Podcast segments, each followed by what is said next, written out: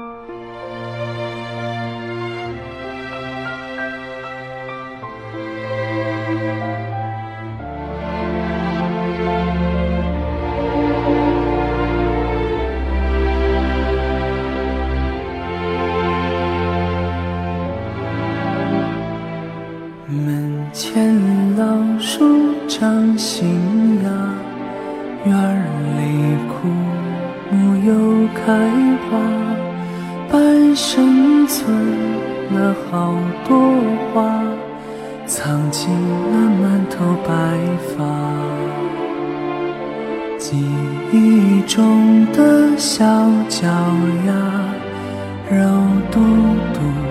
的小嘴巴，一生把爱交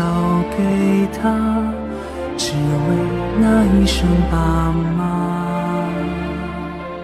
好，那么既然回了一次国呢，还是有一些新鲜的事可以跟咱们听友分享一下的啊。主要是这次坐飞机来回的经历嘛，也没打草稿，咱们就按时间顺序简单跟大家说一下啊，算是这次旅行啊一点可以跟大家分享的有用的信息吧。啊，首先说这个订机票啊，这次因为比较着急嘛。是在加拿大航空官网上订的蒙特利尔到上海的机票，订了当天的，然后到了机场呢，竟然换登机牌的时候呢，他说没有我的预订信息啊，我是周五订的票，跑到机场以后呢，他说你的票是周一的，后来我临时呢打电话改签，改签成周五才能及时的赶回家。后来我分析了一下什么原因呢？就是说您如果在加拿大航空的官方网站上订票呢。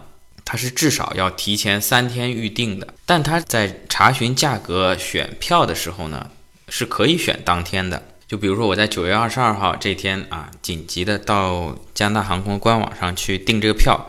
呃，是可以看见当天啊有这个票有位子。但是因为当时也比较着急，然后往后点选择哪一趟航班，然后选择信用卡付款啊，点点点点到后面的时候呢，其实理论上我打电话去问过加拿大航空，在它的官网上是只能订三天之后的票的，所以在也不知道点到哪一步的时候，其实它悄悄的那个预定信息就从二十二号已经改成了二十五号了，后面我也没注意看，就直接点了付款，然后就赶到机场去了，还好有当天还有空位。不然就是只能订到三天以后的位置啊，这是大家要注意的。下次如果大家看到刚好官网上哪一天有便宜的机票啊，或者什么预定的时候，这一点是要小心的。呃，那么再有呢，就是这个从蒙特利尔飞上海的，现在加航执行这趟航班的呢是这个波音七八七的飞机啊，我也是第一次坐。跟原来有一个比较大的不同的话呢，就是如果您选择靠窗的位置呢，现在这个飞机的舷窗呢，啊，不像原来像有一个有一块板儿，像个窗帘一样，你可以把它关上，或者是在起飞降落的时候把它打开。而这个七八七呢，它现在。改成这个窗户旁边有一个按钮，它从最透明到最暗有五档的选择。当然，你即便是最暗，它也不是完全不透光的，还是有一定的光线能够透进来啊，能够看到窗外。而且这个当你选的时候呢，你比如从最透明最亮调到最暗的时候呢，你不是按上去以后它瞬间的就变暗了啊，它是需要有一个过程啊。这个我不知道咱们。身边有没有懂的这个朋友？是通过什么原理来调节这个玻璃的透明度，能够有效的遮挡机舱外面的光线？这个呢，您就是说它不是瞬间更新的啊。您调整了以后呢，您耐心等待了一段时间。再接下来呢，就是也比较重要的几件事情，就是这次呃从上海再飞回加拿大的过程当中碰到的啊。呃，因为这次呢回去的时候比较匆忙啊，但是回来的时候呢，还是在家里稍微。回加拿大的时候呢，在家里稍微整理了一下行李啊，也准备了几个大箱子，因为以后生活的重心还是在加拿大嘛啊，更多的把家里的一些东西搬过来。那么在加拿大这边入境的时候呢啊，而且我只有一个人嘛啊，一个人啊，箱子又多，在这个边检的时候呢，就多盘问了几句啊，当时。我记得进关的时候呢，他就问你现在随身带了几个箱子，然后托运呢有几个箱子，带了多少现金啊？同时就是在我那个申报卡上面写写画画啊。我看他写了一些数字啊，可能这是可能跟后面的这个边检人员的一个暗号的一个约定吧啊，因为后面我就进了小黑屋嘛啊，当时这一关是过了啊，没问题啊。过了以后呢，在行李转盘这边取行李。可能也是因为最近，呃，十月份是中国的中秋节嘛，这个现在老外也都很精的啊，知道很多中国人在这段时间回加拿大可能会带月饼，所以我感觉啊，也加大了对咱们特别中国过来航班的这个抽查力度。我当时呢，在这个行李转盘这边在等等我的行李出来啊，就感觉手上呢突然湿湿的啊，回头一看呢啊，就是他们这边有一个。专门的警犬啊，在闻味道啊，它就是等于是先趴在我后面，就闻了我我的一个双肩背包的味道。然后呢，当然它这个狗可能也没有训练的太太听话，它啊，它闻完了以后呢，可能又又表示友好，在我手上又又舔了舔啊，没有心理准备，吓了一跳。然后其他所有在这边行李转盘这边。等行李的人呢，他的随身行李呢都会被这只狗啊闻一闻。这里提醒大家，就是说你背包里面这种月饼啊这类的还是不要带啊，风险非常大啊。这个罚款还是挺多的，据说看得出，为了应对中国人，因为可能很多朋友咱们是一家人过来的啊，那么可能上了年纪的，呃，英文法文也不是太好，那么如果跟子女分开的话，单独在这边等行李的话呢，啊，我就碰到了，也是被这个狗啊闻出来可能有点味道，但是后来把这个包打开呢，证明这个狗的误报警啊，其实并没有带什么违禁的东西，但是，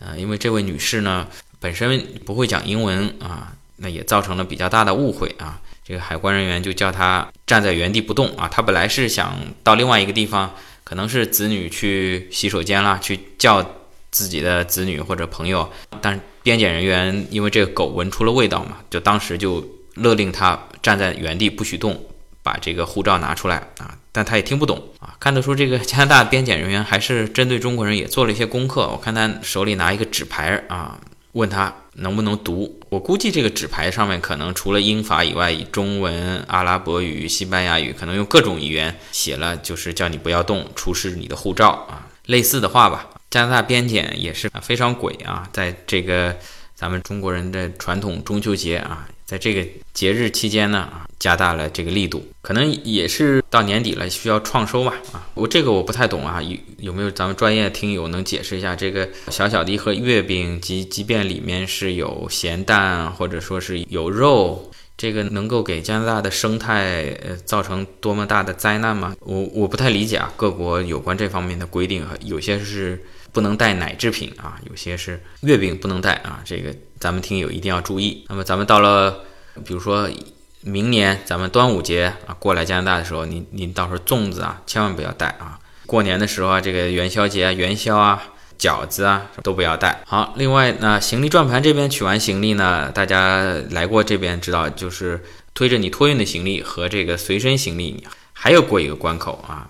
当然这个呢只是抽查啊，有部分人就是拿着这个申报卡交给他以后。他就直接放行啊，有部分人呢就被抽查了啊，可能还是因为中秋节的原因吧，感觉这个抽查比例相当大。我我第一次冬天来加拿大的时候呢，那时候可能来蒙特利尔的华人还不太多啊，一五年的一月份，感觉很少有被抽查的啊，基本上就这张卡交给他，他就一丢啊。那么这次我感觉，特别这班航班是从中国直飞过来的嘛，啊，感觉差不多有四分之一到三分之一的人都会被抽查。走在我前面的这个一个女生嘛，啊，年纪也不大，然后呢，可能是在上海这边机场免税店买买了两条香烟啊，可能也觉得这没什么啊，就是机场免税店嘛，这个甚至认为我是理所当然的，在免税店买的就应该免税啊。但是这个其实有几方面呢，一个是你在机场免税店。买的啊，只不过是免了中国的税，但是你把这个烟带到加拿大是有一定限制的啊。当时这个女生也是觉得没有什么啊，甚至就是把这两条香烟呢装在这个免税店的纸袋，然后放在这个行李推车的最上边，都没放在箱子里藏起来啊，就放在最上面，就这么推过去了。那呃，边检人员呢就说你这个香烟是超标了啊，因为在加拿大入境呢啊，烟和酒都是有。规定的像香烟类的只能带两百支啊，两百支什么概念？就一条香烟一盒是二十支嘛，一条香烟就是两百支，两百支不是两条，两百支香烟的概念是一条。这女生呢也是自己一个人啊，带了两条香烟，大大咧咧就这么出去了啊。当然，可能这个边检人员呢也觉得他这么大大咧咧的呢，应该说不是诚心的想要逃税啊，或者是说偷运一些香烟进来，最终也是给予一个口头警告就放行了，说你你下次来，我告诉你，就是说你这个香烟一定是要申报的。那么轮到我了呢啊，我我估计啊，就前面过海关的时候，那那边的那个人员已经是在我这张卡上做了暗号了。也没多看啊，行李他直接说你 follow 前面那个人进小黑屋。那么这个进小黑屋呢，那么我还是有点紧张的啊。说实话呢，因为也带了一些，应该说擦边球吧啊。你比如说，也带了一些家里的这个小家电啊啊，因为毕竟咱们中国的这个价格比较实惠嘛。你说算是新的啊，还是有点忐忑，不知道开箱以后哪些东西呢确实是可以带，哪些东西是不能带。呃，首先这个边检人员呢，他是啊口头的盘问，他先要确定你的身份嘛，你是属于加拿大常住居民，还是属于从中国过来的啊？那如果是加拿大常住居民呢，他要根据你出国的时间来决定你可以带多少免税的商品进来，对吧？你如果只出去一天啊，那你可能只能带几百块钱的东西进来，你如果超过了，那就要付关税啊。咱们很多朋友。在加拿大朋友有去美国购物的习惯，那么你如果只在美国一天就来回了，那你能带的东西有限啊。你如果被查到的话，其他超额部分都要付关税的啊。那你如果出去一个月或者说是两个月更长时间，它有另外的一个免税额度的计算。如果对于你是非加拿大常住居民，进来以后呢，啊，他可能又有另外一套的计算方法。确认好我的这个身份以后呢，啊，那他说你回去这一个月时间是干嘛了啊？我呢就把实际情况跟他也讲了。我说这个出席我父亲的这个葬礼啊，他也说是感到这个遗憾吧。那么挨下来呢，重点就来了啊。他说呢，你怎么带了这么多行李啊？因为我当时带了三个大箱子啊，然后随身一个小箱子，一个书包啊。啊，他说你怎么就回去短短的不到一个月？带了这么多行李过来啊？那我说，因为我父亲去世了嘛，整理了一下他的房间啊，然后把家里的一些啊国内用不到的啊，加拿大还可以用的啊，呃，我都拿过来了。我说，同时呢，已经在加拿大联邦这边已经在申请移民嘛，啊，未来都是生活在这边，所以家里一些用不到的这个，包括被子、枕头啊什么的，我都都把它拿过来了。那他，然后他又问，他说，他说有没有带月饼啊？我说，我我说我没带月饼，我说即便在。国内我我都没有吃月饼，我本人是我不太喜欢月饼的这个味道啊。然后他说 OK，他说那还还有没有带什么啊金银首饰啊？我我说带了一个项链啊，不过是旧的啊。啊，他说这个项链呢，他说理论上这个首饰一类的你是要申报的，不管是新的旧的。那我就说那那我说怎么办？我现在是在你这里填表申报呢，还是要接受罚款？他说那这次就算了啊，下次你记得要申报这类的产品啊。看得出来这个呃加拿大边检人员还是比较人性化的啊，因为特别是听说我家里发生的这个不幸以外呢。后来他就直接放行了，甚至开箱也没有开箱，因为这个我带了这点行李呢。说实话，一个我自认为没有什么特别的违禁品，但是你说真的打开来呢，仔细查呢，我我也不敢保证每个东西啊都是百分之百符合这个规定的啊。另外还有硬碰硬一点呢，就是说咱们国内朋友知道过来这边呢，咱们通常是一个箱子二十三公斤，能塞尽量往里面塞啊。因为加拿大有些东西还是比国内贵嘛，国内咱们多买一些，能塞尽量塞啊，塞得满满的。这个开箱检查容易，等会儿我要再把它再装回去呢，这个又要花很长的时间啊啊！即便没查出什么啊，这个还是很麻烦啊。但是我非常感谢海关的这个边检人员啊，最终就是直接放行啊，都没有开箱。那另外呢，还碰到就是说，在我旁边啊，因为他这个小黑屋说是小黑屋，其实是个大厅啊，就跟超市的这个结账的这地方呢，它是一条一条通道，然后我在这条通道跟这边这个边检人员来解释。啊，旁边一个通道呢，也是咱们一个中国过来的一位女士，他呢英文会说一些，但是比我差。当然我也不什么很好啊，也就是四四六级的水平啊，而且还是十多年前四六级的水平啊。当然他可能比我还差一点，就是海关对他的一些问题呢，他就没法回答了啊，要求我帮他做一个翻译。那么一开始我一进去，他就说你能不能帮我跟海关说一下？那么。给我做检查的这个边检人员，他就问你认不认识他，跟他是不是一起的？我我说不是。那么好啊，先把我的这个问题解决吧。啊，一通盘问好以后呢，他说你可以走了啊，但是呢，你如果愿意的话呢，你可以帮旁边这个女士呢做一下翻译啊。我说 OK 没问题啊，我就帮她做了一下翻译。看得出这位女士呢，她的就是说这个箱子呢可能也被检查了，然后最主要的问题呢就是还她是持这个旅游签证过来啊，按照她自己的说法是来蒙特利尔。来旅游的，然后呢，她的计划呢是玩十天左右，但是她没有订回程的机票，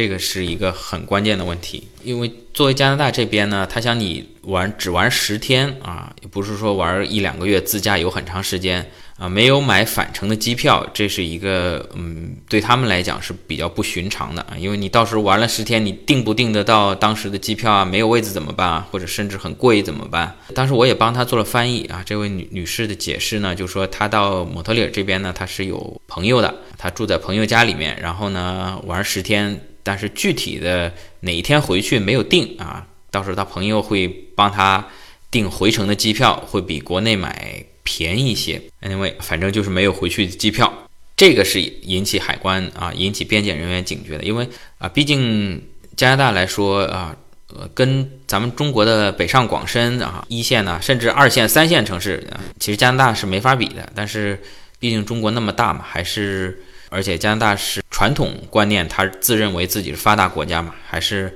呃，怕咱们有中国人过来呢，可能是呃在这边偷偷的打工啊，或者什么啊。其实咱们咱们知道，国内工资比加拿大高多了，对不对？但他还这个边检人员还是有这种固有的观念嘛。啊，当你没有买回程机票的时候呢，他就怀疑你会不会。呃，非法的滞留啊，特别是因为我前面没有碰到啊。当你如果打开行李箱啊，带了很多的生活用品啊，比如说锅碗瓢盆啊，或者甚至有人带简单的小家具、家电都带过来。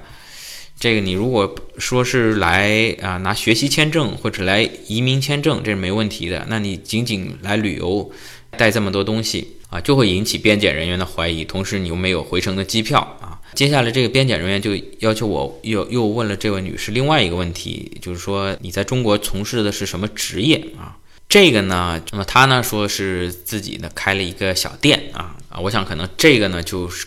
另外也更加引起加拿大海关这边的注意了啊。你如果说呃是中国的这个公务员或者是五百强企业的正式的员工，企事业编制啊。或者说是教师啊、医生啊这一类的，那可能他认为你的国内工作比较稳定，肯定还是要回去的。那你如果说是小业主的话呢，可能这边就比较怀疑了。当然，还有一点就是说，你在申请加拿大旅游签证的时候，你会把你的职业填进去啊？我不知道这边跟边检是不是跟移民局都联网的，他可不可以查到你当时申请的是什么？你到时候如果前后说的不一致的话，那可能就麻烦就更大了。好，总之我帮他做完了这些翻译以后呢，我觉得这个海关边检人员是不满意的，不让我先走了。但是这位女士呢，还是没有放行，可能是要进另外的小黑屋做进一步的盘问了，可能到时候就不得不请出专门的翻译啊，在场来进行下一步的处理了。那所以呢，我在这边呢也提醒咱们的听友，如果是到这边旅游考察，或者因为有些朋友就是想持旅游签过来短期读个书啊，转成学习签证办理移民的，您在持旅游签入境的时候呢，保险点您还是多花点钱把那回程机票呢也预定了。您大不了在加拿大您行程发生变化啊，您看加拿大很好，您想留下来移民啊啊，或者说哎想读书找到工作了啊。您再把那机票退了嘛？啊，费不了您多少钱啊。当然，您如果我知道有些中介啊，甚至比较有经验的，他会跟你讲没问题啊。你按照怎么样怎么样一套的说辞跟人家说，这个是没问题的。但这个真的可能一百个人九十九个人都是没问题，但是真的有一个出了问题，这出在您身上了，这个啊就不好了，对吧？他给你来一个限制出境，或者甚至根本就不让您进入加拿大境内，直接遣返了，